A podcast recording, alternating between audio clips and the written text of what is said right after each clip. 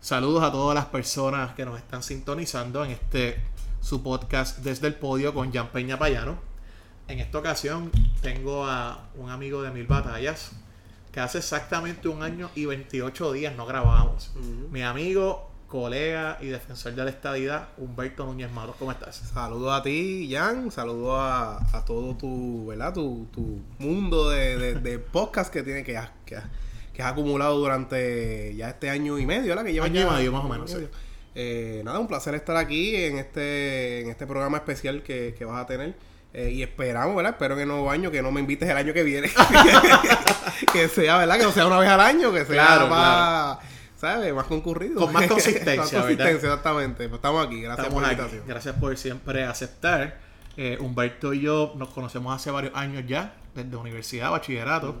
Fue el responsable de, como dije en el otro episodio, hace un año y 28 días, de yo entrar a al mundo de las emisoras, al mundo activo de la política partidista, que es distinto a estar activo en política que estar metido en un partido político. En la academia no es lo mismo. En la academia, donde de lejitos no es lo mismo que cerca del calentón. Sin duda alguna, y que fue un buen cambio en mi vida.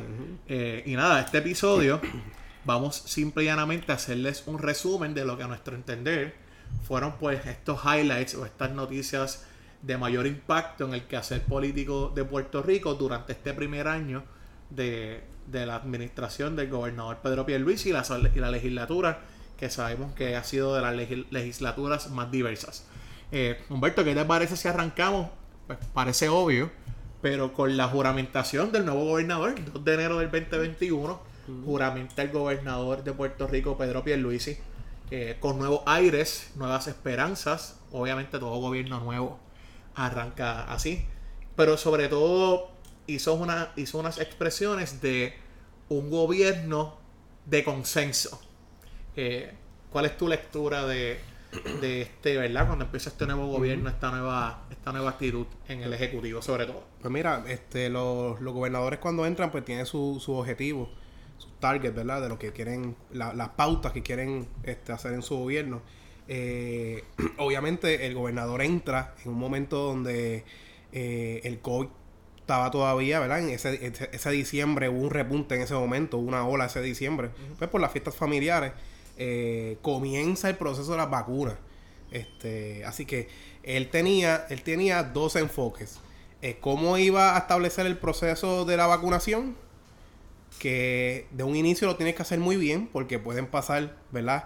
Cosas como pasaron con los suministros con, eh, con María, que eso fue, ¿verdad? Eh, fue que de qué hablar. Eso no podía ocurrir ahora en, la vacunación. Así que había, que hacer un proceso, un proceso eh, ¿verdad? riguroso para que las personas que se eh, ¿verdad? inicialmente se destinaron a darle la vacuna, que eran los de 65 más, que fueran los de 65 más, no fueran otras personas. Eh, y el otro enfoque que él tenía que él tenía que llegar era el consenso con Cámara y Senado, que no es de su partido. Por eso es que cuando vimos el discurso inaugural, no es el típico mensaje de todos los cuatrenios cuando tú tienes Cámara y Senado. Por ejemplo, cuando Ricardo Rosselló, pues tú tienes una amplia mayoría en, la, en, en Senado y Cámara y tú puedes prácticamente prometer lo que sea. ¿Por qué? Porque hay una alta posibilidad de que en Cámara y Senado se van a aprobar tanto los proyectos como los nombramientos. Que eso es importante también.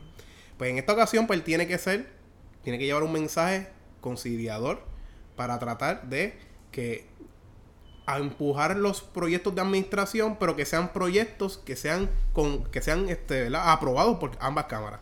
Y tiene otro factor más importante, porque a diferencia del, del, del gobierno compartido de Aníbal, McClinton y, José Aponte, correcto. en esta ocasión eh, el Partido Popular no tiene mayoría en el Senado, es la realidad. Tienen este, 12 votos de 14.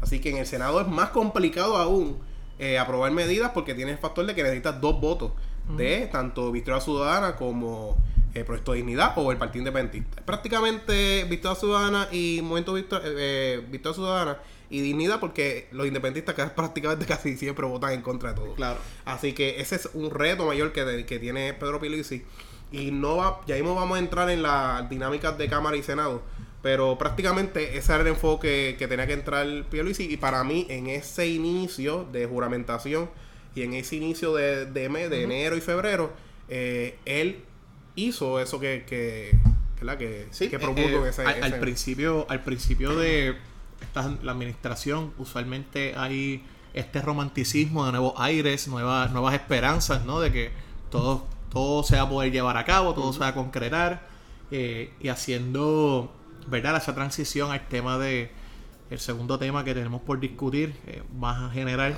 eh, sobre las dinámicas precisamente con la legislatura y la aprobación de legislación. hay quien dice que cantidad no es calidad, podemos estar de acuerdo con eso. Pero en política, sin duda alguna, hay unas, hay unas áreas que tienen que, que discutirse, ¿no? Eh, hay unas áreas que uno tiene que poder eh, aprobar esa legislación. Y como sabemos, al principio de esta asamblea legislativa, el, presidente de la Cámara de Representantes, al igual que el presidente del Senado de Puerto Rico, ambos habían manifestado que iban a, a promover el consenso, ¿no? La realidad es que se distancia mucho de lo que ocurrió. Eh, y por tu experiencia también en la Asamblea Legislativa como ex asesor eh, en el Senado de Puerto Rico y otras ex interno también de la Asamblea Legislativa, pues sabemos que realmente no fue lo que se prometió. Y específicamente los nombramientos. Los nombramientos. Eh, respecto al tema de la aprobación de legislación, sabemos que hay unas dinámicas que por ejemplo, una comparable eh, es la administración de la anterior, la del gobernador Ricardo Rosselló, que como tú muy bien acabas de señalar, eh, teníamos mayoría en ambos cuerpos y obviamente básicamente eso corría solo. Eh, no tenías que promover tanto ese consenso y aún así hubo diferencias en muchas investigaciones, ¿sabes? Específicamente en el Senado. Específicamente en el Senado de Puerto Rico, sabemos. Eso, eso es para un capítulo de un libro único, esa parte. Sin embargo, en esta ocasión, pues como tú mencionas, el gobernador promete el consenso. Al principio había esa vibra, pero la realidad es que no, pero así. Eh, estuvimos casi, me puedo equivocar, hasta el mes de marzo, abril, sin ninguna ley aprobada en Puerto Rico. Eso era, eh, es algo totalmente inconcebible. ¿Qué, piensas de eso?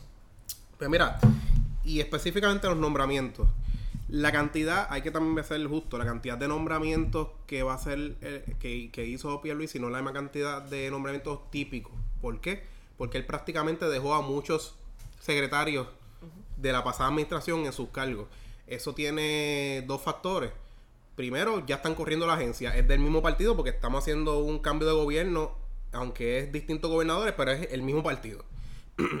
pero obviamente es un, es un secretario que ya está dándole continuidad ya. No es lo mismo una persona nueva que tiene que empezar a, ver cómo es la agencia y, a lo que ¿verdad? engrana el asunto. Ya se le va a pasar un año y medio ya son secretarios que ya saben lo que tienen que hacer y que no van a ir a la legislatura. Por eso es que vimos muchos secretarios que se mantuvieron. Fue, eh, estratégica la decisión. Es estratégico. Eh, y vimos muchos. Este, secretario del Trabajo, secretario eh, de Hacienda. Con, que el de Hacienda, aunque hubo, aunque hubiese un cambio de gobierno, yo creo que el de Hacienda iba, a ser iba, iba, a tener consideración con otro partido porque hizo un buen trabajo en ese año de la pandemia. por eso es que el, el nivel de nombramientos no fue la cantidad, pero nombramientos importantes como el de secretario de Estado eh, y específicamente la Alice Hammer. Que la Alice Hammer, cuando el, el, gobernador lo nombra, yo por lo menos entendí que eso, eso iba a ser prácticamente unánime. A lo mejor el Partido Independentista, que verdad, siempre votan en contra de todo. Que se oponen por oponerse. A, lo mejor es el único que iba a poder, pero él tenía el respeto, es más, yo siempre decía que él tiene el respeto más de las minorías que claro. es la realidad, porque pues su forma de ser, su forma de relacionarse en el Senado, que ¿verdad? tuve la oportunidad de trabajar ahí en el Senado, vi cómo era la, dinámica de trabajo de él. Eh, entendía de que no iba a haber ningún tipo de problema con su confirmación. y vimos que hasta, hasta mayo, hasta el fin de la, de la sesión, no se estaba eh, considerando su nombramiento y ahí entonces viene la, lucha interna de que meten el asunto de Luma, ya que Larry Hammer fue el, impulsor de la ley de, de energético. Claro, la reforma energética. La, reforma energética que, que dio paso a una privatización de la parte de generación de la, de la, de la autoridad. Que, Luma sin duda alguna fue uno de los temas principales este, para, ese, nombramiento. para ese nombramiento y también para este cuatrenio porque realmente es cuando empieza la parte operativa más práctica de... y fue injusto, para mí fue injusto. Y yo creo que Alejandro García Padilla en uno de los programas lo, dice, que, que, tomaron el, el rehén equivocado. Porque la realidad del caso es que dejaste ir a Larry Hammer, obviamente ahora está Omar Marrero, que, que es uno de los, ¿verdad? de los, de los de las estrellas de, eh, de, Ricardo Rossellón. El gobierno de Ricardo Rossellón era uno de los de las estrellas de ese gobierno y que, que había comenzado con Luis Fortunio. Exactamente. Estuvo, me parece, un periodo de seis meses como, pero, secretario de Pero que entonces ahí Omar Marrero también trabajó en, en, la parte de, de las APPs y, en todo ese proceso de Luma. Así que a veces yo digo, o sea, dejaste, eh, ¿verdad? Este, no confirmaste a por la parte de Luma y porque no se derogó la, el código este electoral. Que nunca, By the way, un código que nunca trabajaron. no se ha radicado. no se radicó, nunca se aprobó y no llegó a las manos del gobernador. Porque ese, es, ese, es otro, ese es otro asunto. O sea, el, el Partido Popular eh, puede decir de que, o sea, en la opinión pública se dice que esta ha sido la, la, la Cámara y Senado más improductiva. Eh, pero es que la realidad es que si ellos, por ejemplo, ellos tienen diferencias con el gobierno, con el código municipal, con el código electoral, con la reforma laboral. Pues entonces ellos tienen el balón de la mano. Hagan el proyecto, hagan las vistas públicas, hagan un nuevo código electoral y pónganselo la mano al, al, gobernador. Y si el gobernador lo firma o lo veta, pues entonces ahí adjudica las, las, culpas. Pero entonces, esperando a que el gobernador envíe ese proyecto por, por, el nombramiento de Larry Hammer, fue muy justo. Entonces, ahora cayeron, eh, eh, se hicieron una, una encerrona porque Omar Marrero también trabajó parte de la presentación y lo aprobaron. Así que entonces, ¿cuál es la excusa con Larry siempre, Siempre hubo esa espina porque obviamente no es lo mismo con violín que con cello. Y la realidad es que intentaron utilizar, como tú mencionaste, ese rehén equivocado eh, en el tema del ARI con el tema de Luma. Sin embargo, también ellos quisieron meter el tema del proyecto eh, de la Cámara 500, que era el proyecto que básicamente eh, cambiaba la estructura de la FAF y el gobernador naturalmente dijo que, no. Que entonces vetan el proyecto y ahí es que entonces siguieron colgando. Dijeron, bueno, nosotros queremos darte eh, este proyecto por a cambio de la ficha de, de también, además de toda la dinámica de controversia que hubo con el asunto de Luma eh, Energy. Y a fin de cuentas dijeron que no. Pero, es que el poder del Ejecutivo es la palabra dice ejecutar. Pero a, fin de, a fin de cuentas, ¿qué ganaron? Nada. se ganaron la enemistad. ¿Tú crees que se ganaron la enemistad de la gente eh, respecto a, a, que todo el mundo estaba, había una ¿verdad? Había un apoyo al tema del área, a consenso a nivel legislativo, me refiero a nivel de... Eh, ¿Estás de acuerdo con que fue el rehén equivocado, como dice García Sí, fue el rehén equivocado, pero la, realidad es que cuando tú vas a tomar una postura o vas a hacer una política pública o una decisión, tú tienes que ver lo que vas a ganar y lo que vas a perder. Y la realidad del caso es que todos estos tranques que hemos visto, por ejemplo, el tranque con Larissa Hammer, pues está bien, Larissa Hammer no lo aprobaron la, la privatización de la, autoridad sigue y va a seguir, porque falta ahora la, generación. Claro. Eh, la transmisión fue la que se privatizó, ahora es la generación. Sigue y no, y, no ha, y no ha parado. El gobernador no lo ha parado. La reforma electoral sigue vigente. ni se ha radicado, de hecho. Y ni se ha radicado un proyecto. O sea, eh, cuando tú a ver... Auditoría de la deuda fue otro de los caballos de Troya que intentaron utilizar. Y hubo vistas públicas, se participaron. De hecho, había dos proyectos. Había un proyecto de Victoria Ciudadana un proyecto de la Cámara y había una resolución conjunta del gobernador de Puerto Rico, de la administración, y eso fue un tema bien bueno porque eh, en ese proceso se discute también, el gobernador dice, mira, eh, si es que la quieren auditar, eh, porque obviamente hay unas premisas que no se explicaron bien, pero él dice, yo creo que debe ser la oficina del Contralor de Puerto Rico. y pues obviamente al darle una carta o un, un giro diferente a la discusión que se estaba dando del tema de la auditoría, pues quedaron en nada, mano. no, no, no, pasaron tampoco. Por eso es que digo, y tú lo mencionas, si van a asumir postura, pues entonces tienes que defender la radical el proyecto de la reforma electoral, bien del código municipal, eh, hazlo de la auditoría, prueba el proyecto, pero no, no, no digamos que no, porque no, porque no, hay un proceso de, de inmovilismo que vemos que redundó hasta que eh, tuvieron que, negociar demasiadas cosas para que... Ahora mismo y eso estamos hablando de cómo se ve el aspecto allí mismo en la legislatura, pero en el, en el pueblo, obviamente cuando ellos vayan a rendir cuentas en las elecciones, ¿qué ellos van a decir? ¿Qué hicieron? Porque si la estrategia era, vamos a empujar al gobernador, ok, pues vamos a hacer la reforma laboral, vamos a hacer la reforma laboral. Y vamos a ponérselo en el escritorio del gobernador. Vamos a hacer eh, no creemos en el código este electoral, vamos a hacer el código electoral y vamos a dejárselo en el escritorio del gobernador. Reforma municipal. reforma municipal. Vamos, que ahora se, dan, te están dando cuenta de algunas cosas, pues lo hacemos y lo ponemos en el... Oye, eh, otro tema que, sé que estábamos bien relacionados cuando estuvimos en la legislatura, eh, el Código Civil. Tanto que hubo, anunciaron protestas, nos oponemos, olvídate, ese es el, el némesis del pueblo de Puerto Rico, olvídate, esto es el apocalipsis, no hay ningún proyecto enmendándolo completo. No, hay no, no, no está solo enmendándolo completo, porque obviamente el Código Civil pues... Rige muchas áreas de la sociedad. Y, y, los cambios sustanciales de, un código tan amplio como ese, pues son aspectos eh, específicos. Por, ejemplo, el, el, yo estoy seguro, ¿verdad? Que el 70, el 75% es el mismo código civil traspasado a este y pues entonces hay un 25% que son de los cambios. Entonces, cosas que ellos criticaron en ese momento, pues hagan los proyectos para enmendar ese código civil de las partes que ellos entendían, se lo ponen de nuevo, ponérselo en el escritorio del gobernador y cuando ustedes ellos rindan cuentas en el 2024, le mira pueblo, nosotros hicimos esto, esto, esto, el gobernador no actuó. Claro, no, le, no le den las razones para darle las razones para uno poder decir, yo hice el trabajo, pero fue el ejecutivo el que no, no, pues no el, pueblo no lo va a ver y, tan finito, eh, porque eso es otro tema. Pero tiene que ver, una pregunta, Humberto, ¿tú crees que tiene que ver el hecho de que si hay votos en Cámara, pero no los tienen tan claros en el Senado? ¿Tú crees que eso es lo que ha hecho que la legislatura no, no, no se atrevan a, a, bueno, perdón, a radicar tanto? Lo, que sucede es que eh, en el Senado tú necesitas dos, dos votos, y es verdad, ¿sabes? Pero tú pues mira, eh, yo creo que Dalmau en el, en el, en el, en el Senado es, un, es un, un, líder político que no es muy conflictivo. O sea, que yo no, yo no veo, ¿verdad? Eh, ¿sabes? Un líder tan, un líder que no es conflictivo puede llegar a acuerdos con, con dos votos.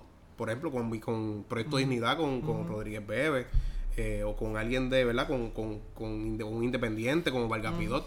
este, yo sé que es difícil, pero por lo menos intentarlo. Sea, ahora mismo los nombramientos.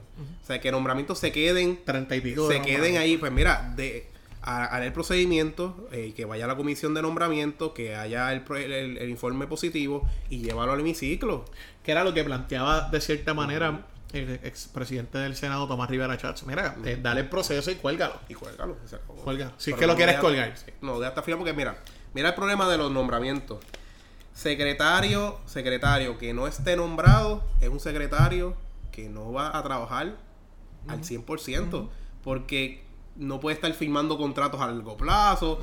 su, su, efectividad y su función en la agencia está limitada porque eh, no va a hacer cambios trascendentales porque primero no, no, no, en la, en la propia agencia y ahora que estoy ahora en el área, ahora que yo trabajo en el área gubernamental de agencia, que salimos pues, de ahí. Pues no, no, no va a tener standing, no va a tener legitimidad. legitimidad.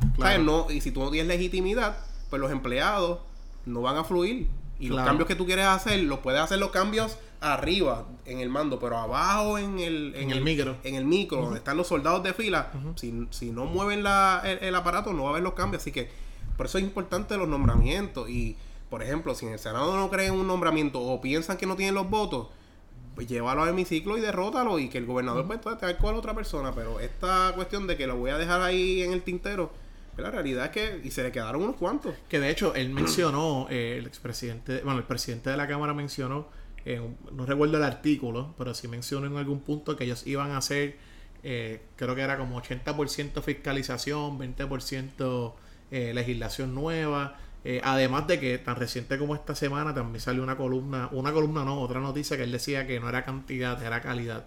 Eh, yo estoy de acuerdo contigo, eh, no solo haciendo la lectura de esta asamblea legislativa, sino en todas. a fin de cuentas te van a rendir cuentas. Tienes que, ser efectivo en eso y si no, no metes mano, pues, te van a pasar la fiscalización La fiscalización tiene que ser coordinada. Y en esa parte el Partido Popular específico era bien, era bien y, lo podemos ver en, la, en el gobierno de Fortuño. El Partido Popular era bien organizado en la fiscalización.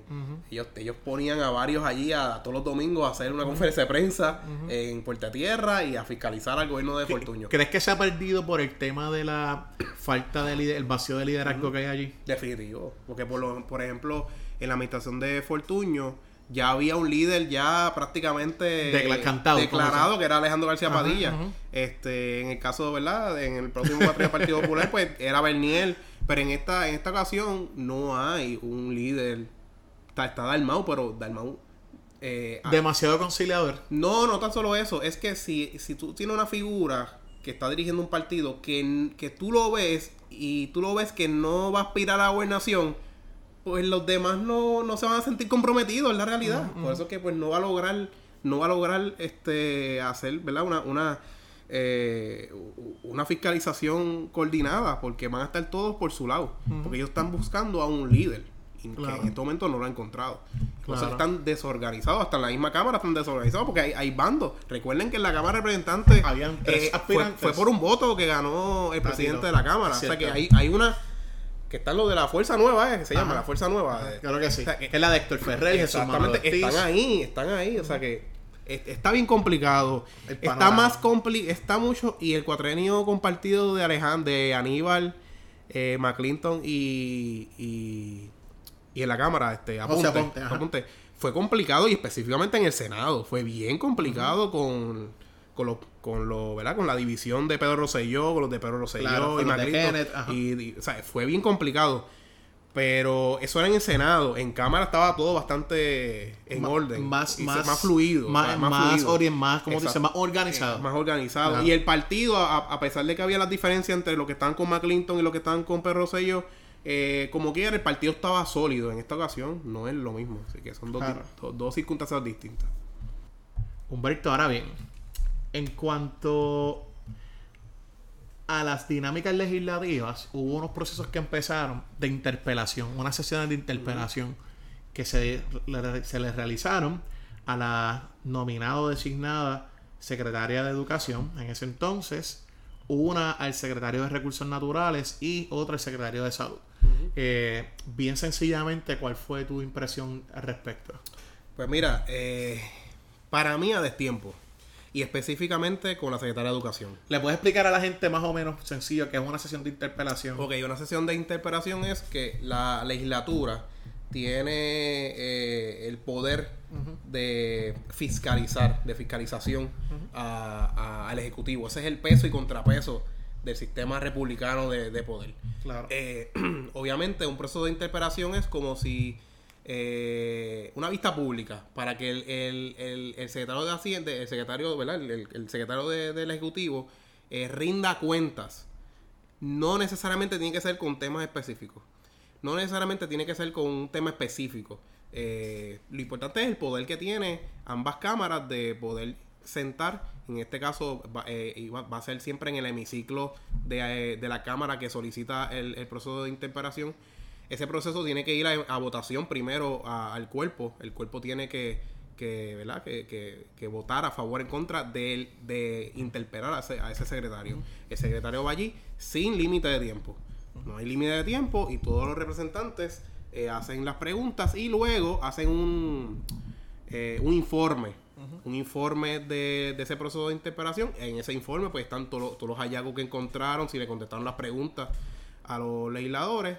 Y ese, ese, ese informe se lleva a votación y ahí concluyó el, proceso de interpelación. Ese proceso, cuando hay un gobierno del mismo partido, nunca se da. Es bien raro que se, que se dé ese procedimiento. A lo mejor en el pasado ¿verdad? Legislaturas antes de Pedro Rosselló, amor se daban, pero recientemente eso nunca se ha dado. En una dinámica de un, proceso, de un gobierno compartido, pues hay una alta posibilidad de que eso se dé. Pero es un, mecanismo que tú no lo puedes usar. Ah, pues vamos a interpelarlo una vez a la semana. No, no, no. Claro. es como tú lo vas interrogarlo. tú no puedes estar interrogando. Tú no puedes hacerlo. Exactamente. O sea, cuando tú tienes, cuando tú vas a hacerlo tienes que hacerlo en el momento indicado. Entonces, para mí que la en el momento de la secretaria de, educación, primero ella no, ah, no era todavía confirmada, ya no lo habían confirmado. Claro. O sea, que primero, o sea, ¿cómo tú vas a pretender que un, funcionario un, del ejecutivo que no está nomi, no está confirmado, este a pretenderle que pueda hacer un montón de cambios y todavía ni siquiera lo han este, confirmado. Así que yo creo que habían unas serias dificultades en el proceso de la de en educación de las clases virtuales. Pero era algo que... Oye, que había mucho desconocimiento también, porque tú, bueno, desconocimiento no, era eh, cómo empezamos a operar esto. Ya iba con unas cosas, lo mencionamos al principio. Ya empezaron a, iba a empezar a vacunar. Y, la persona está recién entrando a la, a la entidad, tú sabes, tú no puedes tampoco dejarlo a, pensar que se van a solucionar todas las cosas de una vez. y entonces, otra cosa, el, el mismo secretario no va a ser tampoco muy abierto a contestar preguntas. ¿Por qué? Porque tiene la presión de, en el Senado de cualquier cosa que hables te lo van a sacar en el proceso de, nombramiento cuando vaya tu, tu, vista de nombramiento. Claro, claro. Eh, cuando tú vienes a ver, pues el secretario no, no, va, no va a expresar. Y, y, y, se vio que ella estaba muy lenta hablando parte del proceso porque no podía contestar muchas preguntas porque si no, pues no podía ser confirmada. O sea que al final del día, eso es, eso es algo, si el secretario actual de Educación, cuando lo nombren, haga algo, pues se le va a hacer difícil a la legislatura ahora volver a interpelarlo porque ya lo hicieron en un principio. claro. por eso es que las balas hay que... Claro, tú tienes que, que... Las cartas, tú tienes que... Saberlas usar. Saberlas usar y mover la ficha cuando tienes que hacer. Pero también yo siento que... Yo recuerdo el cuatrenio pasado... Eh, se intentó en más de una ocasión interpelar y de hecho por el actual presidente de la Cámara él, a él le gusta, parece, esa dinámica de, ah, vamos a interpelar lo que vengan aquí. Obviamente también hay un juego para las gradas. Pero yo siento que hay un tema estratégico. No siento que están haciendo las cosas coordinadas. Eh, y eso fue una observación que tú hiciste. fue, fue muy buena. En la parte de, creo que hubo otra, que fue el de, el de recursos, recursos naturales. y fue por un asunto específico de... La pero él lució muy bien. Igual que Mellado. Carlos Mellado en salud durísimo. Y ese fue un buen timing porque hay un problema, había un problema. Claro, de las bombas, inundaciones. No, y lo de la playa de... Lo de la playa de, de, las de, Rincón. De Rincón. Pues había un problema tangente que se veía. Saludos a Mariana Nogales. Que eh, ah, sí, sí, sí, está todavía ahí buscando la... Sí, sí. Este, pues entonces pues hay, hay un... No servimos. no servimos, tú lo sabes, ¿verdad? hay que cambiar, hay que cambiar. Hay que cambiar. Yo creo que no, pero está fuerte. la están creo que están buscando ya en crimen y todo eso. Eh, mira. Hicieron hasta una promo. De verdad que no se Mira, entonces, pues, en esa ocasión, pues hay un, había un problema, ¿verdad? Eh, pues, se, dieron unos, se dieron unos permisos. Pues, pues, mira, era justo hacer un proceso de interpelación. Y para mí, el, el secretario, pues, lo hizo bastante bien, contestó todas las preguntas. Obviamente, él contesta las preguntas. A lo mejor el que le está preguntando no es lo que quiere escuchar, pero pues, eso es parte de la dinámica. El del secretario de salud, pues ese sí yo no entendí. ¿Por qué fue? Porque el Todavía el COVID está encima de nosotros. Exacto, está, el proceso de vacunación que en general, y eso eh, al final creo que vamos a hablar de, lo del proceso. Del manejo del COVID. manejo del COVID, pero en, general, pues no se perdieron vacunas, excepto algunas pocas que se perdieron, pero es algo normal de, tantas vacunas que se iban a, enviar eh, de un cantazo. Eh, se hicieron por etapas. Primero fueron las personas mayores, que son más, ¿verdad? Más comprometidos de, inmunológicamente. Eh, se hizo ese proceso por edades. Y cuando viene a ver, pues mira, ya hay un 85%. O sea, no, es, esa parte de la interpretación con el estado de salud no lo entendí. Por eso volvemos, el timing, el, timing. No, no usar este, ¿verdad? Usar las balas al garete, A grosso modo también hubo un tranque en el presupuesto. Eh, ese tema es bastante árido. Yo lo discutí en un episodio con el licenciado Cristian Sobrino, pero nada, cuento largo corto, hubo un tranque en el presupuesto. Eh, radicaron varios proyectos de ley para enmendar la parte, porque obviamente hay una filosofía ellos entienden que con la aprobación de cierta legislación eh, bajo el gobernador Ricardo Rosselló se le quitaron facultades constitucionales a la Asamblea Legislativa. Nosotros obviamente discrepamos en ese sentido. Nosotros partimos de la premisa que hay unas, hay mucho, hay mucho desconocimiento respecto a cuál es el proceso actual de aprobar presupuesto en Puerto Rico una vez eh, se aprueba la dichosa ley promesa, que todos tenemos que lidiar con eso. Hubo un tranque. Eh, el Ejecutivo y el, y el Poder Legislativo llegaron a unos acuerdos y se pudo aprobar ese presupuesto. Eh, y ahora estamos, gracias a Dios, con el proceso ya casi a punto de caramelo de la aprobación del plan eh, de ajuste de la deuda de Puerto Rico. Yo creo que una de las, yo creo que eso sí, ese fue el, aspecto más positivo. ¿Tú crees que fue, eso fue lo, lo más positivo de, de, la relación entre el Ejecutivo y Cámara y Senado? y ha mejorado mucho. Yo, yo, el que me conoce sabe, yo y tú lo sabes, trabajo eh, con temas legislativos en la entidad de, desde la FAF. Y realmente yo he honrado incluso el proceso de vista, en las vistas públicas, la dinámica ha cambiado. Realmente, obviamente hay un hype, hay una, una efusividad al principio cuando uno empieza eh, con estos trabajos legislativos, pero la realidad es que se entiende más el proceso, que también es parte de nuestra estrategia y nuestra visión de que no solo eh, a nivel gubernamental como los servidores públicos, sino que toda la ciudadanía entienda cuál es el proceso. Y en la medida que el legislador ha ido aprendiendo de que bajo promesa todo el juego cambió. Yo recuerdo una vista, Humberto, que Denis Márquez, yo creo que era el tema del PS500 precisamente, ese proyecto de la Cámara. Y en la ponencia que nosotros trabajamos, se incluyó una frase por parte de la persona que, que la suscribió, que decía que el proceso constitucional de aprobar el presupuesto quedó alterado con promesa.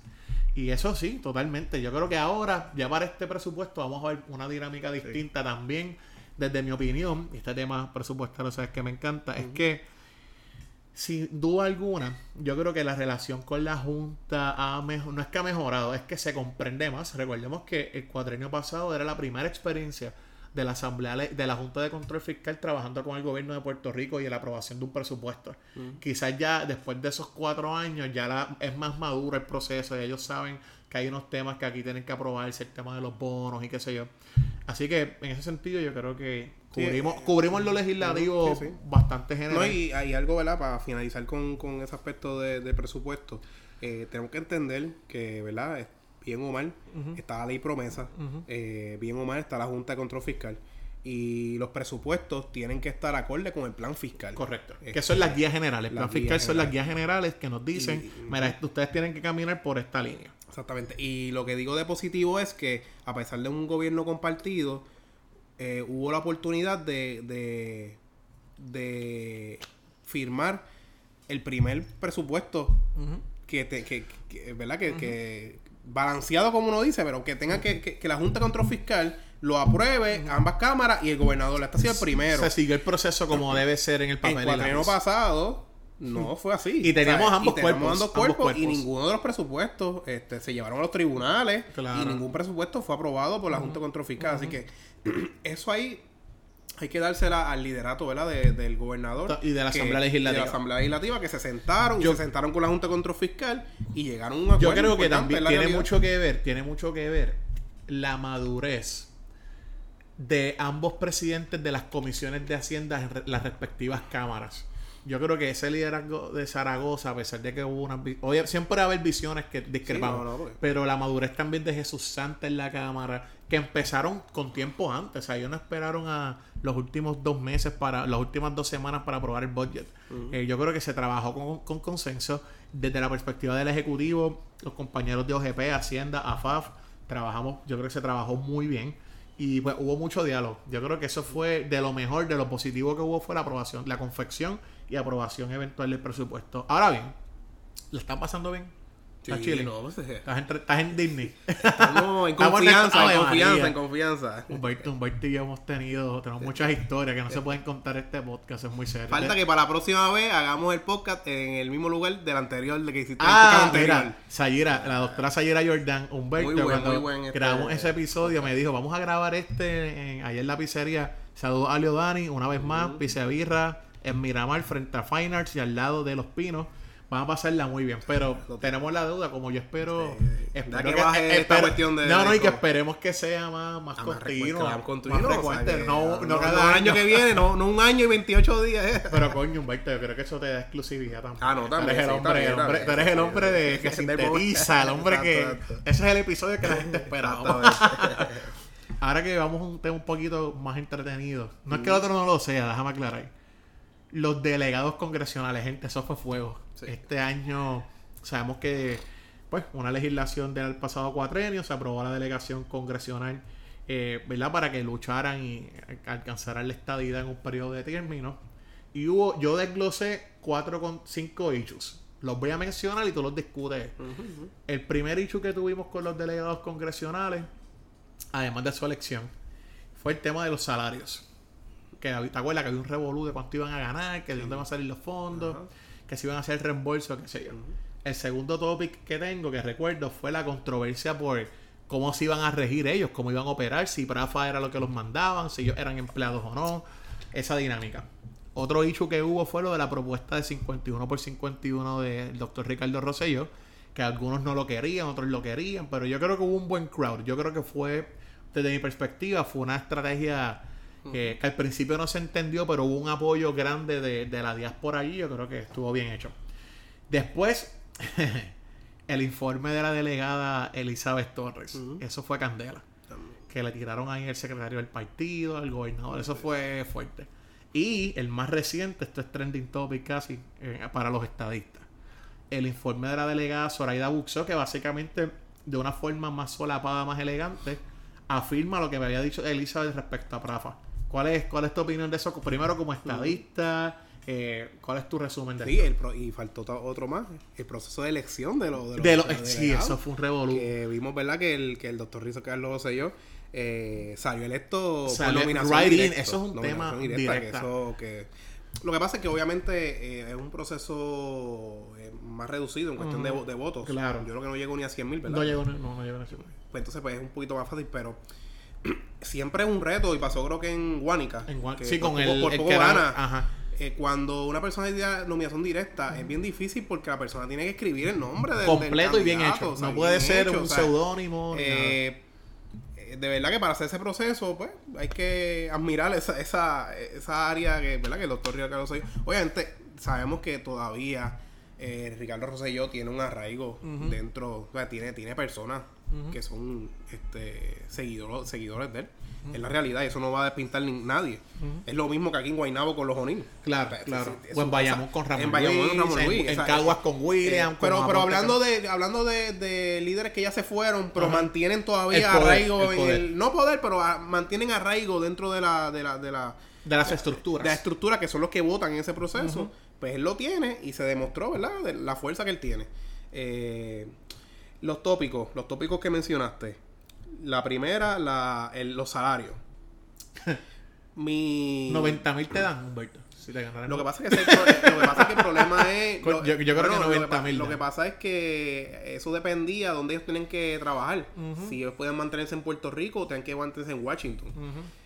Si ellos tienen que estar full time en Washington, yo creo, yo creo que 90 mil no, no, no les daba. Eh, Washington es, es, bastante caro. Este, ¿sabes? Pero creo que tiene 90 mil y 30 mil de gastos también claro. aparte. Pero mira, yo tenía mis eh, mis reparos de este, de este proceso de, los delegados porque cuando tú vienes a ver, y lo dijo Sajira Yolanda en, en, el, en el podcast anterior, eh, para tener efectividad en el Congreso necesitamos dos, dos, hay dos, dos aspectos. Una, eh, invertir bastante dinero en, el, en el Congreso. Así se mueven las cosas en Congreso, es la realidad. Claro, la realidad. Y si no tienes esa parte, tienes que hacerlo mediante votos. Y voto es, como la, la iniciativa que tiene el doctor Ricardo Rosello, es movilizar, tratar de ver, primero tú tienes que ver los, los legisladores en Cámara y Senado que está en contra de esta ida y tú ver los pueblos donde ellos representen, donde ellos, ¿verdad? Y Su ver, base electoral. Claro, y ver cuántos puertorriqueños, cuántos puertorriqueños hay en esos en esos eh, precintos o distritos. Aquí en Puerto Rico distrito, pues allá sería eh, eh, county o lo que sea, porque donde donde ellos estén este y tratar de hacer un, un grupo que le haya que le haga mella a esos legisladores y que ellos sientan la presión. Esas son las únicas dos formas no hay el dinero, pero entonces yo creo que era mejor, era mejor distribuido ese dinero.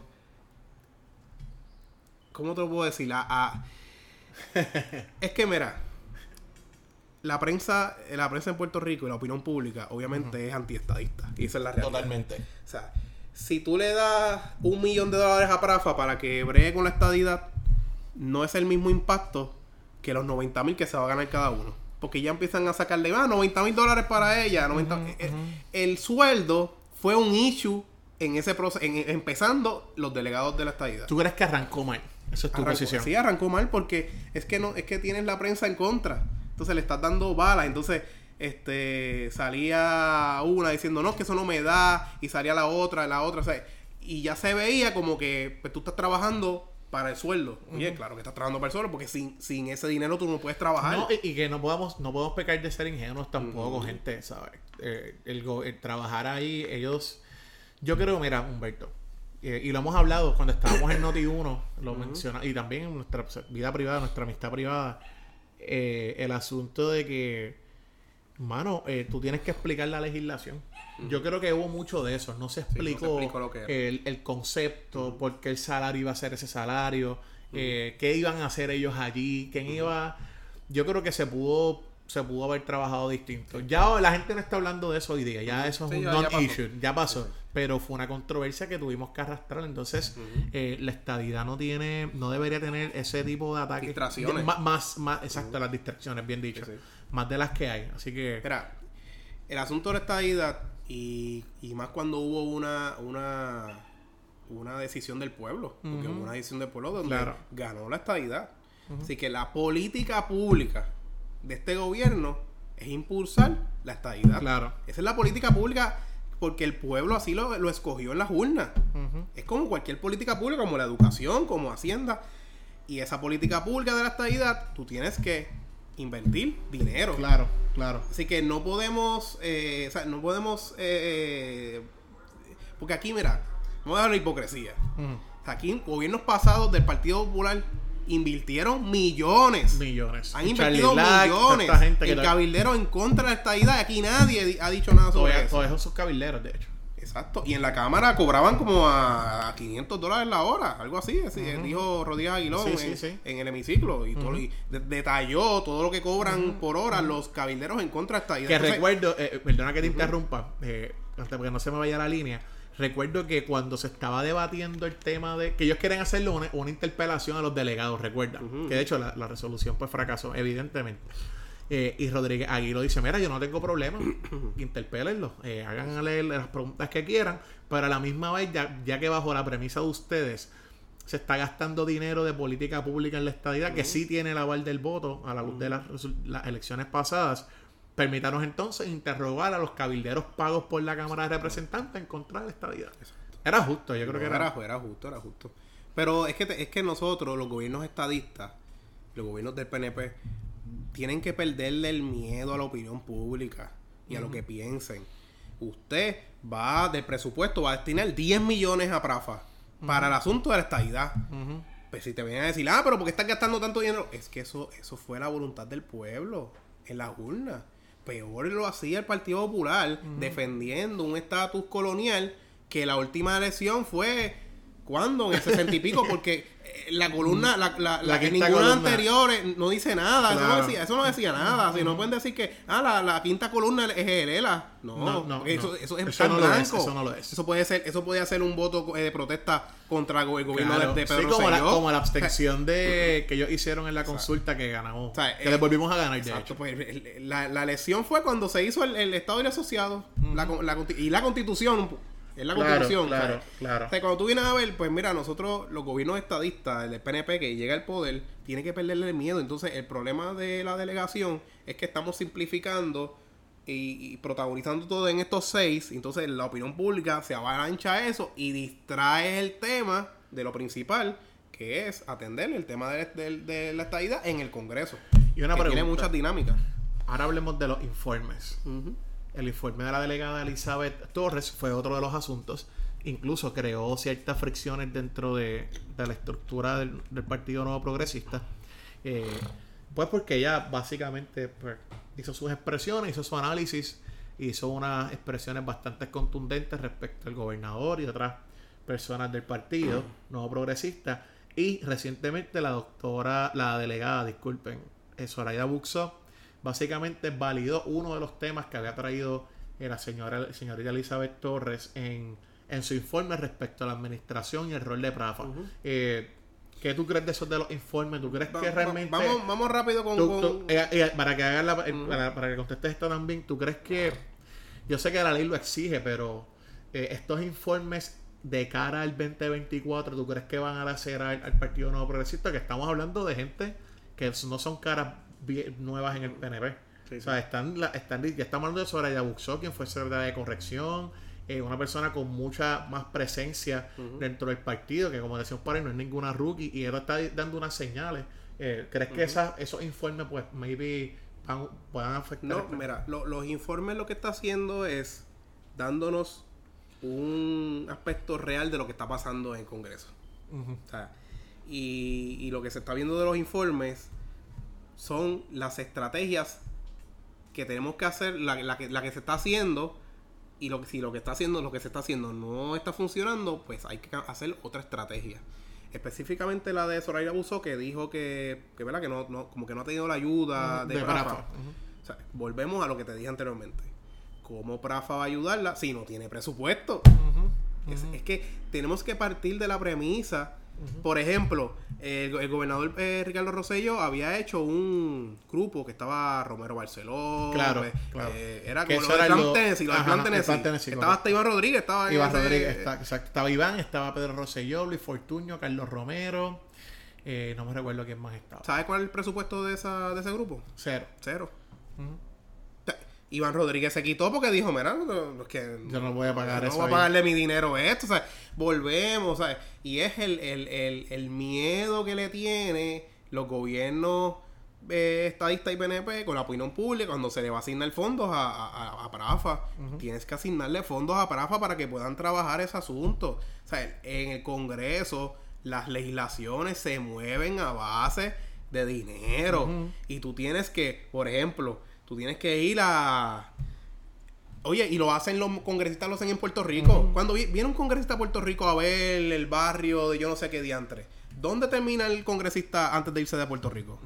En un fundraiser. Claro. Vamos a hablar las cosas como son. Ellos van a donde van. Y vienen. Es más, lo hicieron en Huracán María. Van a donde van y, hacen eh, como dicen por ahí, pasan el cepillo. Y después siguen por ahí. Obama lo hizo cuando vino Obama a Puerto Rico, tuvo, se fue a Casalta con el gobernador, fue a donde Fortuño ahí en, el, en, la... Y entonces terminó en un hotel, hizo un fundraiser y, se fue. Nosotros tenemos que tratar de, de, de, verdad, de, esos legisladores, legisladores, eh, congresistas que están en contra de la estabilidad hay que, hay que hacer otras estrategias y primero hay que invertir dinero. Y no hay problema con invertir dinero en fondos públicos. ¿Por qué? Porque es un fin público, claro, avalado en las urnas por tres ocasiones. Ah, que el, que el proceso, que no incluyeron el ERA. Está bien, ganó la estadidad. Y, y la mayoría del pueblo afrendó en las urnas que quiere la estadidad. Y esa es política pública, como educación, como la educación, como, cualquier otra. Como la policía. Es un, es un área que el gobierno tiene que invertir dinero. Pero no, no puedes entonces. Pues vamos a dejarla a los, a los delegados, déjalos por ahí a, 90 mil y que corran por ahí. En la de ellos. No, tienes que darle un, un push económico para que ellos puedan desarrollar. El mismo Ricardo Rosselló que quiere hacer ¿verdad? Eh, eh, eh, ese impacto en, en, en, todos los estados de tratar de buscar puertorriqueños que tengan, que tienen derecho a votar, que tienen derecho a votar, porque los que tienen derecho a votar, nosotros no tenemos de votar por el presidente. Ellos sí. Ellos sí. Que, que su impacto quizás, como, como, hemos hablado, a los políticos les interesan dos cosas, percepción y los votos. Lo demás, si tienen mala percepción, pues a ellos les gusta manejar eso. Y el tema de los votos, por eso es que es importante, tanto en Puerto Rico como allá en, en Estados Unidos continentales, el asunto de de cómo impacta este asunto respecto a los votos. Y eso es lo que les va a importar a ellos. Si hay 100.000 puertorriqueños en tu distrito y te pueden afectar la elección o 15.000, pues tú, a ti te va a importar. Yo creo que los vas a querer escuchar. Eh, Entonces, en caso de Elizabeth Torres, ¿Cómo fue aquel, aquel mensaje en el chat que dijo, eh, que dijo que, ¿Cuál de cogieron, que cogieron de hasta los nuestros? Eh, pues así fue la candidata Elizabeth Torres este, al final del día. Inconsistencias. O sea, yo no puedo entender, y lo digo con el mayor de los respetos, ¿verdad? No es tu opinión, eh, Es mi opinión. O sea, yo no puedo entender cómo tú vas a correr en las elecciones, en las elecciones de los, de los cabilderos, corres con la estructura del partido. Porque que no, que no niegue, que ella no puede, ella no puede negar de que ella corrió eh, con la estructura del partido. Ella se metió en las, en las reuniones de, los de, los partidos cuando se reunían los candidatos a dar sus mítines y tratar de buscar votos. Ella se metía en todas las actividades buscando ese voto. Incluso en este, ningún momento y fotos con Carmelo y todo. Y en ningún momento ella no dijo que Carmelo es esto, que el gobernador que, ya todo lo que ya se está, lo que se está quejando el gobernador, ya el gobernador lo estaba haciendo. El gobernador rápido cuando entró a, su gobierno, rápido eh, declaró estado de emergencia de, violencia doméstica. De feminicidio, correcto. y, hizo políticas públicas eh, liberales. Claro. Y ella no se quejó en ese momento. Pero ¿cómo, de hecho, estaban, en la plataforma del partido. Como tres semanas después de la elección, ahora el gobernador es un corrupto. ahora, el, diablo, ahora Carmelo es el otro. Este, no, que los ahora soy conservador y hablando tanto de, de, los, de conservadores.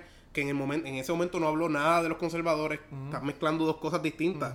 Las políticas públicas de conservador y liberal es una cosa y la estadidad es otra cosa. Claro que es para lo que te van a elegir a fin de es un cambio de discurso que yo es es es como que yo nunca había visto un candidato político con un cambio trascendental en su discurso. o sea, con, o sea, ¿con qué base? O sea, no, entiendo eso. O sea, entonces cuando tú vienes a ver su informe, pues se basa, no, y, y, lo, volvíate a los ataques, lo que ella ha hecho en, la, en el Congreso, que para eso es que se le paga. o sea, el sueldo de ella, lo hice en la ley, es para eh, impulsar la estadidad. Pues cuando tú vienes a ver, pues tiene muchas entrevistas en la radio, que cuando tú vienes a ver está atacando al gobernador, atacando a a que si entre los liberales y conservadores, que no tiene nada que ver con la estadidad, cuando tú vienes a ver es un problema.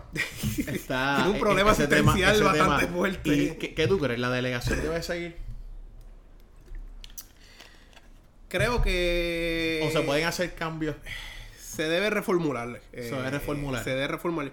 yo creo, estás aprendiendo. sí, sí. eso es del librito. ¿Qué página es eso del librito de La página ahí 78. por ahí.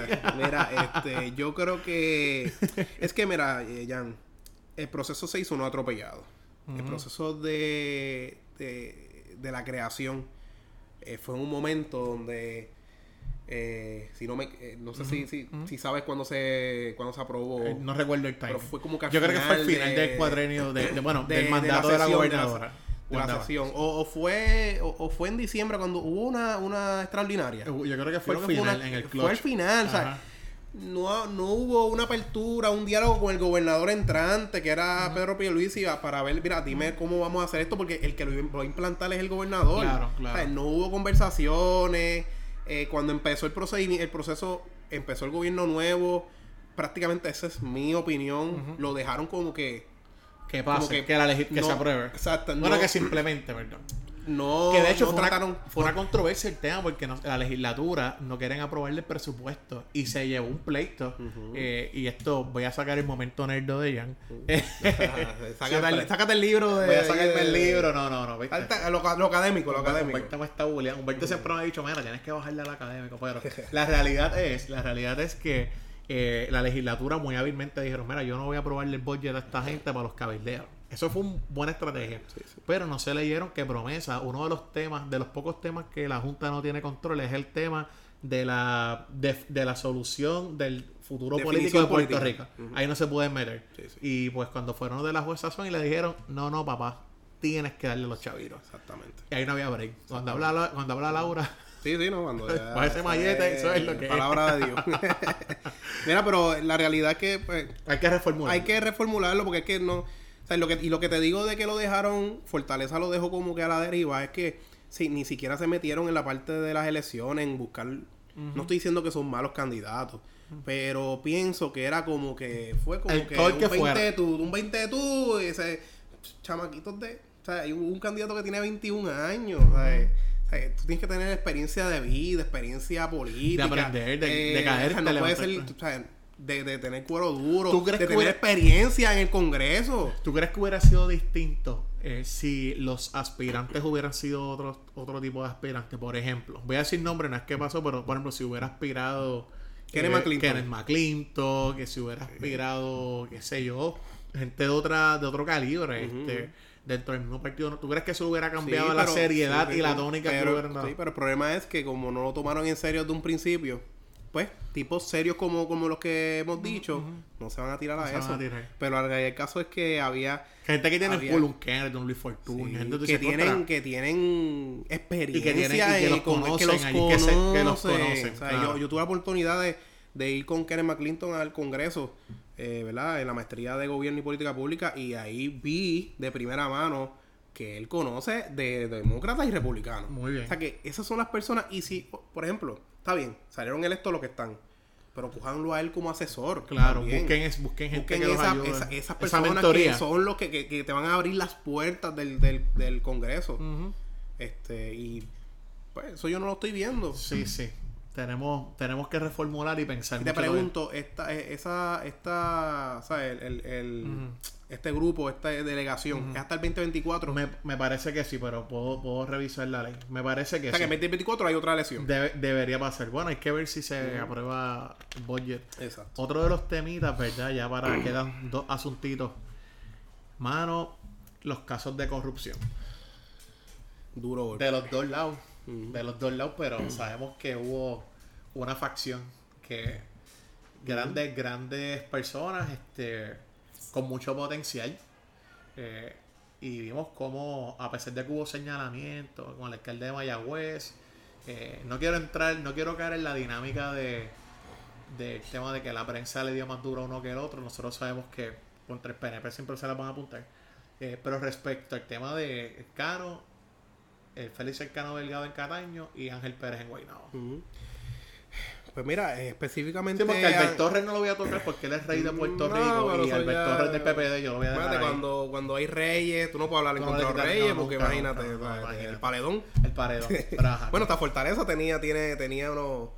unos, unos, muñequitos. No, no, no, que Fortaleza tiene cuando los españoles que te, que te, que te meten allí preso. Ahí ah, abajo, sí, las calabozos. Sí, sí, sí. No, no puedes jugar con eso. Claro. Este. Yo creo que el, el, del el de mayor impacto fue el de, el de Ángel Pérez. El de Ángel Pérez. ¿Por qué? Eh, presidente de la Federación de Alcaldes. Sí, mucho poder. Que te, ¿sabes? Que, que te lleven preso al presidente de la Federación de Alcaldes eh, está fuerte porque él podía tener el, el, él, podía tener el, el poder de influenciar en otros alcaldes. En otros alcaldes, y eso es lo peligroso.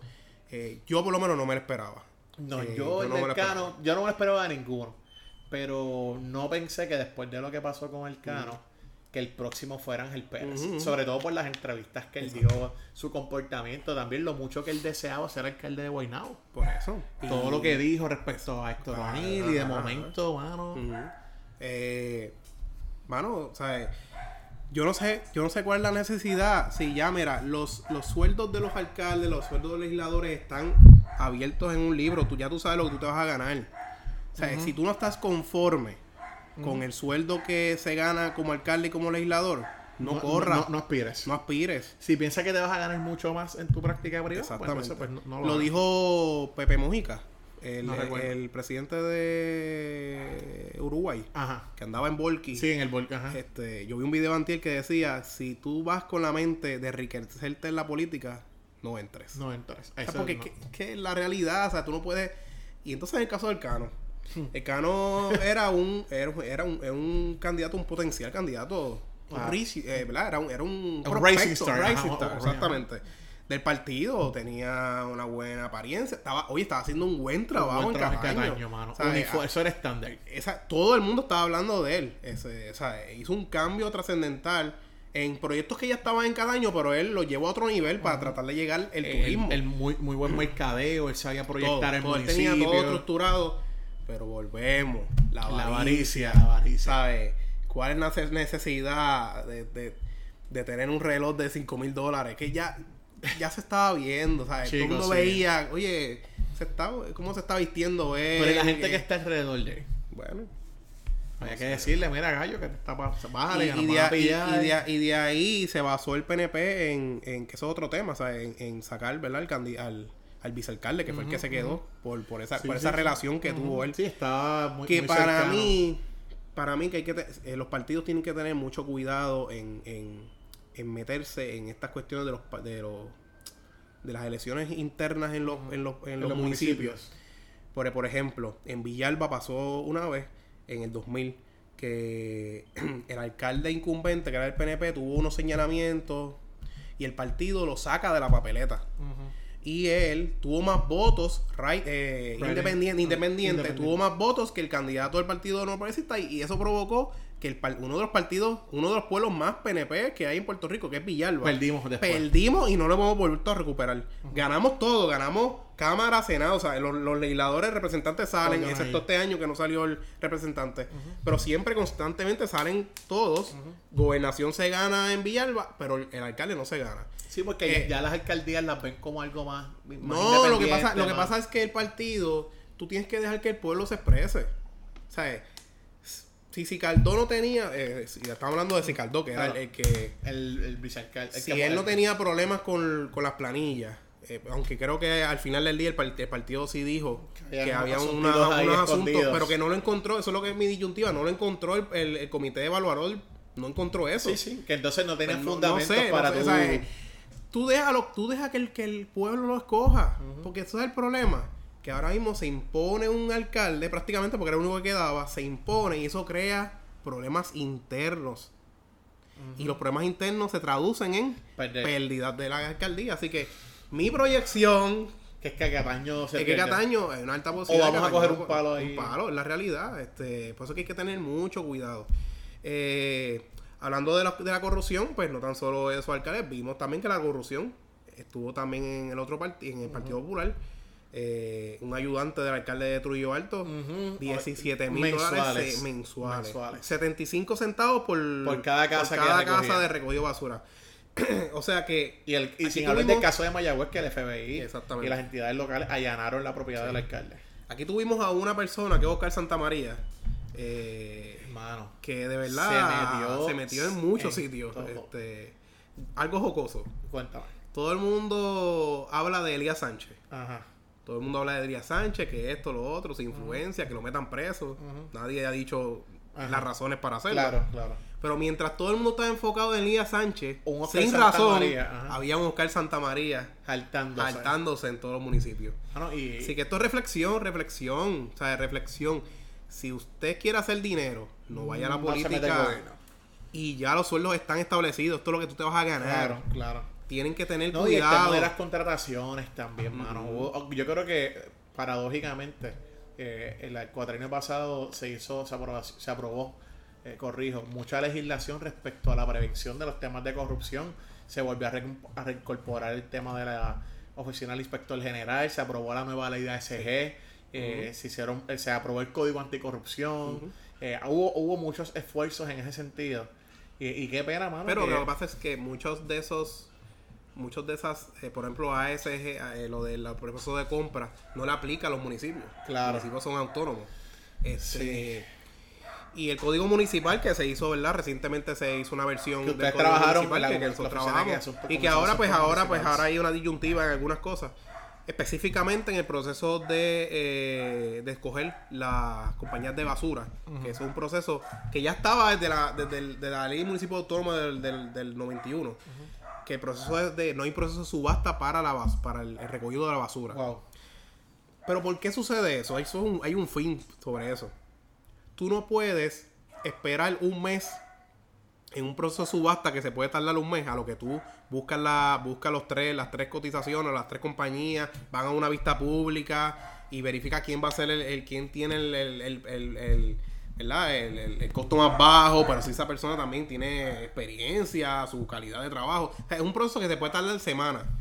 El recogido basura no, puede estar tres semanas sin recogerse. Claro. un proyecto de, hacer un parque de pelota, pues sí puede ser ese procedimiento porque puede esperar. Nadie está, nadie, le urge un, parque, de pelota. Pero el recogido de basura es importante.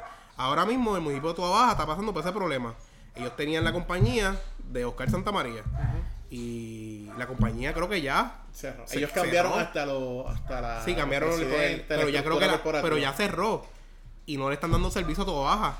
Wow. Y tuvo que entonces el alcalde con, un unas cuantas de equipos de basura que había en el municipio a tratar de recoger ahora esta semana porque la próxima compañía este, va a empezar el lunes. Wow. Pero esa compañía empieza el lunes porque el, los municipios tienen el, esa excepción de contratar como servicios profesionales la el basura, basura. y lo puede hacer. Si no, tenía que estar un mes esperando. Si no la excepción, tenés que ir por el proceso ordinario de SG y todo el protocolo de, de, ir a la. Tengan cuidado porque me imagino que por ahí van a, ya en ahora en enero, a empezar a radicar proyectos para, para enmendar el código a base por, por esa disyuntiva aunque hay una subasta, el que es corrupto es corrupto. Claro. Eh, eh, eh, aunque haya una subasta, el que quiera hacer el daño, lo va a hacer el daño con la subasta. La, subasta en sí lo misma no evita, que, tampoco. O sea, que aquí es el líder, aquí es el, funcionario público que tiene que tener la rectitud ética cuando está haciendo su, procedimiento. Así que mi recomendación es que dejen ese aspecto como está, porque los municipios tienen que contratar a alguien rápido si, si una compañía se quita o hay, un, problema, hay una emergencia. claro. ese tema. Pero dio duro, dio, duro y pues todavía creo, creo que hay unos nombres todavía. Vamos a ver si. Que sigue eh, saliendo. El, el, caso, el caso federal todavía sigue, así que veremos. Bueno, por último, Humberto, hasta ahora estás bien, las has pasado chilling. Ya llevamos como, como, como dos horas. no, no, no, una hora, una hora y cuatro nada más. Y ya de hay prisa, no hay prisa. Este, por último, el tema que es obligado, que es esto es, llevamos casi dos años, ahora en marzo cumplimos dos años en este juego, el manejo del COVID. Sabemos que a la fecha que estamos grabando este episodio ha habido un repunte eh, eh, a nivel porcentual de contagio y todo, una nueva variante, Omicron eh, ¿Qué piensas de cómo lo hemos manejado? Porque solamente tenemos una forma de comparar lo que es con el año de la gobernadora Wanda Vázquez. Vis a vis el, este año que llevó el gobernador Pedro Pierluisi. Eh, luces y sombras del tema. Mira, son, son dos.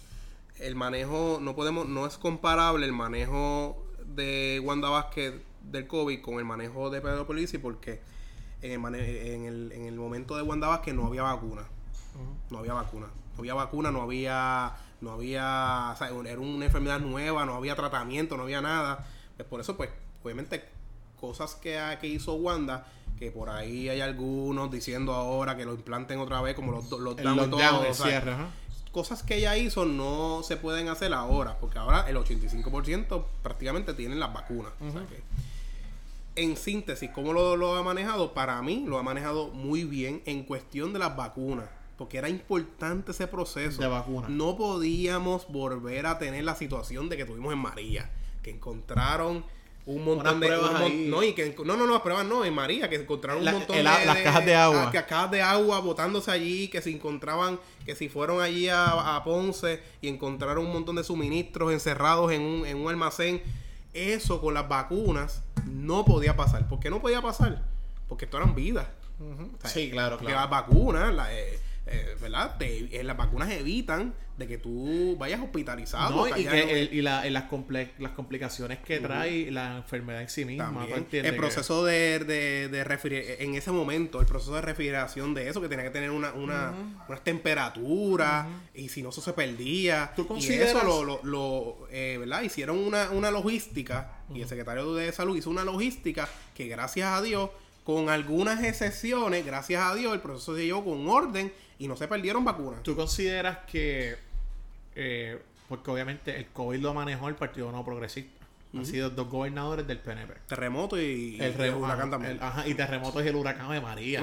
ah, alaba. ha sido duro, ha sido duro. Tenemos gente, así que cuando piensen que lo han hecho mal, piensen en el huracán María, temblores, COVID. Bueno, María, María, es otro tema. Juárez, eso es otro, tema. No, pero Overall se Pero Overall, Overall, sí, la luz, pues. Fue manejado tan duro. Sí, sí. Nos sí. parado de suerte con eso. Eh, ¿Tú crees que ambos lo hicieron bien? Oetex con sus grados. Yo creo que en el momento correcto, eh, Wanda Vázquez hizo lo que tenía que hacer. Esa es mi eh, posición. Yo también, yo también. E-, eso era lo que tenía que hacer. no, había, no había más forma. Había, que cerrar. Había unas proyecciones de muerte de sobre 30.000 personas. Yo creo que no había break. No había break porque era, era algo desconocido, no se sabía nada. ¿Te acuerdas que la gente pensaba que incluso llegaron a expresar que se contagiaba por, flu, por sudor, por fluido? por, sí, había que llegar, había que llegar y limpiar la, la, la, eh, que la, la, ropa casi. No, no, fue, fue fuerte, fue fuerte. ese momento fue fuerte. Y creo que el, las políticas que tomó y después Wanda empezó a flexibilizar. Sabemos que volvía una hora y compras y no voy a meterme en eso, pero overall eh, creo creo que se manejó pudo haber sido peor. Pudo haber sido eh, peor. Y pudo haber sido mejor también en cuanto a la, pero el gobernador Pedro Pierluisi que en gran parte ya la gobernadora Wanda Vázquez había dejado organizada parte de como de las vacunas, porque eso se había anunciado allá. Creo que lo han hecho bien. Exactamente. Creo que han podido el tema de la apertura de la economía y del comercio a ha sido importante. O sea, no, aguantaba el desarrollo económico de Puerto Rico un año más en cierre con, las limitaciones del sector privado. otra, otra cosa ¿verdad? que le benefició a Wanda era que tú, pues, tú puedes cerrar porque habían ayudas federales. Claro, ahora no. ahora no, ahora no hay Cuba, ahora no hay ningún tipo de esa ayuda. O sea que eh, es distinto cómo se va a tomar. Pero en overall, eh, por lo menos Pedro Luisi ha manejado bien eh, la pandemia. Obviamente hay unas cositas que que hay que atender, que es, pues mira, eh, no se puede, que eso era la parte final en el, en el, en el análisis final, eh, no podemos eh, gobernar a base de la opinión pública. es la realidad porque es un riesgo. Mira lo que pasó con los cruceros esta semana. Wow. Eh, y ahí tenemos a Joel Pizarro. Sí, está escuchando. Exalumno de la Interamericana de metros. El compañero que lo dijo en unos tweets, mira, no podemos, no podemos, eh, ¿verdad? Crear, crear histeria o crear, este, ¿verdad? Un caos. Mira lo que provocó. Siguieron presionando y yo te envié un mensaje ayer. Ayer fue, correcto. Fue tan, tan brutal porque mira, la prensa vino, había unos barcos que estaban en San Martín y no lo estaban dejando entrar, obviamente esas islitas no tienen el mismo sistema de salud de Puerto, Rico. No tienen Puerto Rico es más robusto, no pueden darse el lujo de que allí vayan 100 personas contagiadas, me contagian 100, esos 100 me contagian más y se colapse su sistema de salud. Claro. En Puerto Rico no es lo mismo. Entonces yo escuchaba por ahí ya, cuando el, barco estaba dando vueltas por ahí, no, no lo dejen entrar. Eh, Carmen Yurín diciendo que, tenemos que tener poder. Carmen, Yurín, que, que se cuide. Que ella, que ella, dice, los Federicos. Que, ella dice que no quiere nunca tocar el tema. Cuando, cuando perdió dijo que yo no quería tocar el tema de, política de Puerto Rico, pero vemos que por ahí sigue por ahí. Y todo estaba el del nuevo día. Desde la estadidad cualquiera opina. Estaba, como que le permiten esas libertades individuales, claro. Estaba. Hizo, eh, también estaba el del nuevo día. Este, ah, Benjamín Torres. diciendo de que, que tenemos que tener el poder de. Dios mío, señor. Bueno, es que Entonces, hay. Presionaron y presionaron y presionaron. Y el gobierno le puso unas restricciones a los cruceros de que tenían que bajarse con una prueba negativa. Que como tú vas a tener una prueba negativa en, dos días si estás en alta mar. Sí, sí. ¿Qué provocó? Que varias líneas de cruceros no van a venir a Puerto Rico. el Caribbean dijo que, el carajo que no. Por eso, pero en ese momento los cruceros dijeron, pues no vamos a atracar. Pues entonces la prensa va a donde los artesanos y todos los artesanos, mira, pues no, no, tenemos. Nos, mataron. nos mataron y la prensa, bendita, ¿y qué vamos a hacer con los artesanos? Pero si tú mismo le quitaste la comida. Increíble. Por eso es que tenemos que tener cuidado en, en no ser, no improvisar porque si tú estás pendiente de la opinión pública y voy, a, atacar y voy a apagar el fuego por lo que diga. No puede ser reactivo. No, no, puede ser reactivo. No, siempre, no siempre se puede ser reactivo. Y no estoy diciendo, ¿verdad? Porque ahora hay un aumento, ¿verdad? Hay un aumento sustancial. Y es sustancial de contagio. La línea tiene que ser, las personas se tienen que cuidar, no vayan a sitios aglomerados en estos días de las navidades. Pues vete a tu núcleo más, más íntimo de la familia, protégete. Eh, Mira lo que pasó con lo de las pruebas esta semana. Que tú, yo, bueno, yo, estuve, tres, días buscando las pruebas. ¿Cuánto, fue que hiciste la fila? Bueno, eh, terminé el miércoles en Cataño. Y estuve a las cuatro y media eh, haciendo una fila y habían 60 antes que yo. Era por carro, ¿verdad? ¿Por qué? Porque eh, tomaron la decisión. por eso que cuando tú haces políticas públicas, tú tienes que ver los efectos de las políticas públicas. Tomaron la decisión de que en muchos lugares donde tú vas a ir, tienes que llevar la prueba negativa incluidos los, hospitales, los, las actividades multitudinarias. ¿Qué va a provocar eso? ¿Qué es lo que va a provocar eso? Cuando, cuando tú tomas una línea como... Que todo el mundo va a querer salir a... ¿Que va a aumentar qué? La cantidad de, gente, que va a buscar las pruebas. Tú tienes que anticiparte y hablar con la asociación de laboratorios o lo que sea. Y decir, ustedes tienen la capacidad de hacer tantas pruebas, porque creo que no, el problema no es de pruebas, y lo dijo lo, lo, los laboratorios. El problema no son las pruebas, es el personal. No tienen el personal. Es que son muchos. Porque recuerda que tú tienes que, tú tienes que hacer la prueba y tú tienes que procesar esa prueba. Claro, claro. ayer yo estuve hablando con, una persona que, trabaja, que, tiene un amigo que trabaja en un laboratorio y me dice, mira, lo que pasa es que nosotros hacemos pruebas hasta las 3 de la tarde. Pero tengo que procesar y yo hago salgo a las 7, 8 de la noche eh, procesando todas esas pruebas. No tenemos la capacidad y lo que pasó fue que esta semana vino el boom brutal de todas las filas de que parecía, parecían las filas yo, yo, me acordaba que parecían las, filas de, la gasolina, lo mismo. El martes yo estuve en Dorado desde las 7 de la mañana eh, era en Dorado y terminó en tu, en tu abaja la fila. Y estuve como 4 horas y se acabaron las pruebas. O sea que eh, tenemos que ser más, más eh, proactivos en la en, en la ¿verdad? en la en las iniciativas de política pública, en la implantación de políticas públicas. Tenemos que ver siempre los factores en contra. Siempre hay que medir, eso para que no los campos de acción. Los campos de acción, porque pues cuando ya el problema está, pues entonces tenemos que volver a apagar el fuego de nuevo. Así que mi, mi, mayor consejo es que no no no no, sé, no seamos muy muy reactivos con la opinión pública, la realidad. Porque muchos, mira, al final del día vamos a hablar claro. Muchos de los que hablan en Twitter, primero que Twitter es una, es una, burbuja. Twitter es una burbuja. Y muchos de los que critican cosas que está haciendo el gobierno, al final del día no van a votar por el, por el gobierno. La realidad. Humberto, ¿alguna reflexión final que quieras hacer de cara al 2022, 2024? ¿Algún, algún saludo que quieras dar? ¿La has pasado bien, verdad? Sí, sí, sí, sí, sí, esperamos, ¿verdad? Como, como, como te dije al principio, que no sea hasta el año que viene, que no sea hasta un año después. no, no, no, este, que no, ya, hablamos algo de hacerlo Mira, eh, este año, este año eh, va a ser, es un año importante para, el, para, para cualquier gobierno. Porque es un año donde ya tú sembraste en la zapata este año de las políticas públicas y de lo que tú quieres hacer. Y este año tiene que ser el año de ver las cosas en la calle. De, de, de, ver la implantación de esas políticas públicas. este Así que el gobierno tiene ese reto eh, todo eh, mucho dinero federal que ahora se, ¿verdad? Con el gobierno de demócrata se está libera, se está liberando muchos este, fondos federales y eso la gente este año tienen que empezar a verlo. ¿Por qué? Porque ya el 2023 ya estamos en año electoral, en año preelectoral. Eh, y después el otro año es el año electoral. Así que este año es bien importante para el gobierno de Pedro Pierluisi.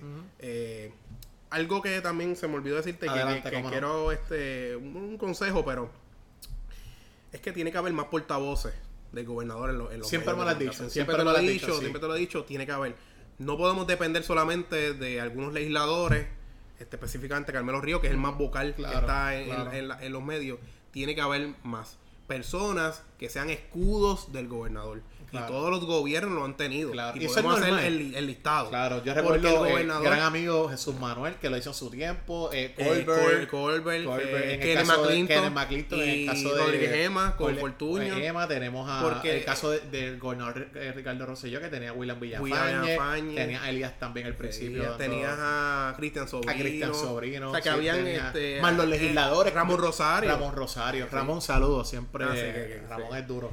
Eh, son personas que van a evitar de que el gobernador, porque el gobernador tiene que salir siempre a expresarse, obviamente, pero evitan de que, de que no pueda Wanda, Wanda tenía a mi jefe y amigo Paldo Soto, que Paldo era el escudero ahí de... y en esta ocasión, pues sí, tienes a la secretaria de que la ha hecho muy bien. Que ha hecho muy bien, pero eh, ella sola no, no lo puede hacer Es demasiado, es que el gobierno este, son y creo, no, no sé, no sé, ¿verdad? Creo que después de Luma no la he visto muy, muy, muy activa.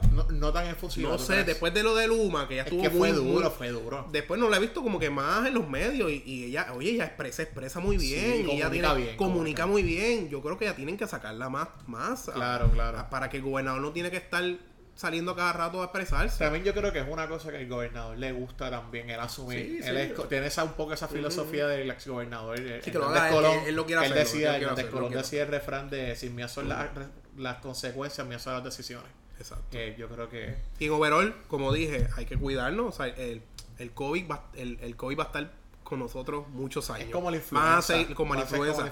Van a salir muchas variantes. Lo importante es cuidarse. Eh, la mascarilla no sé hasta cuándo lo vamos a usar. Ya, me alta la eh, mascarilla. Yo me este hago la barba y ya siento que me la voy a dejar de hacer. Sí, es que ya, pero ya no, no, sé si te pasa que ya uno se como se acostumbra a la mascarilla. ya está uno como con el celular, como que sabe dónde está el celular. Esa, ya está una mascarilla. eh, lo importante es porque mira, van a venir o la para la mascarilla. La mascarilla ayuda también. O sea, como que te, cambia el outfit, tú sabes. Ah, no, también. sí, te sabes, no tienes que estar tanto de. Te disfraza, te disfraza. Hay gente que la mascarilla ha venido bien. Sí, yo creo que es verdad, verdad, verdad. Este, vacilando, Mira, eh, eso. O sea, eh, cuidarse, van a venir olas del COVID que van a bajar. Esta ola que vino esta, este mes, y en algún momento va a bajar. Hay que seguir viviendo. Sí, mano. Ese yo creo que es el mensaje. Y obviamente al, al, en el aspecto político, el gobernador, como dije, hay que tener más portavoces. Eh, hay que tener más personal en el partido, en el, en el PNP, como lo dice, para trabajar cosas electorales importantes, como es ahora el proceso de, de Guaynabo, que eso lo hablaremos luego. Claro. Este, no perder el enfoque. Bueno, Humberto, de verdad que la pasé muy bien. Hace tiempo no bochinchábamos de política.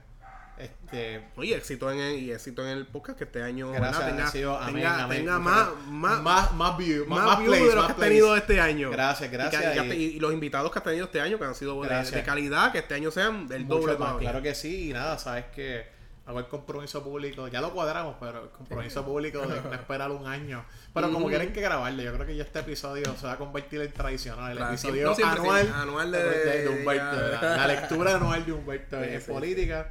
Mano, bendiciones a tu familia, que sabes que somos casi un Sí. y nada, vamos a echar para adelante. Gente, espero que la hayan pasado bien. Este es su podcast desde el podio con Jan Peña Payano. Feliz año nuevo y espero que disfruten este, este resumen que con mucha humildad y mucho cariño le preparamos el compañero Humberto Núñez Mato. Tus redes Mira, eh, estoy en, en Facebook, Humberto Núñez Mato. y en Twitter. Eh, y en Twitter, eh, dame a buscarlo. búscalo, búscalo. No, es que... Eh, eh, que todo, tú sabes que Twitter, uno sí, hay que- hay que ser específico. Uno siempre está en baja, este, uno siempre está en baja, vamos a buscarlo rapidito. Gaby underscore Nunes 21. Ya saben, Gaby underscore Núñez 21. Lo voy a cambiar luego para hacerlo más sencillo. Más sencillo, pero nada, una vez más, disfrútenlo, gente. Feliz año 2021 y que el nuevo año 2022 eh, cumplan todos esos proyectos de vida. Y pendiente que venimos a romper bien duro con su podcast desde el podio en este nuevo año. Se cuidan.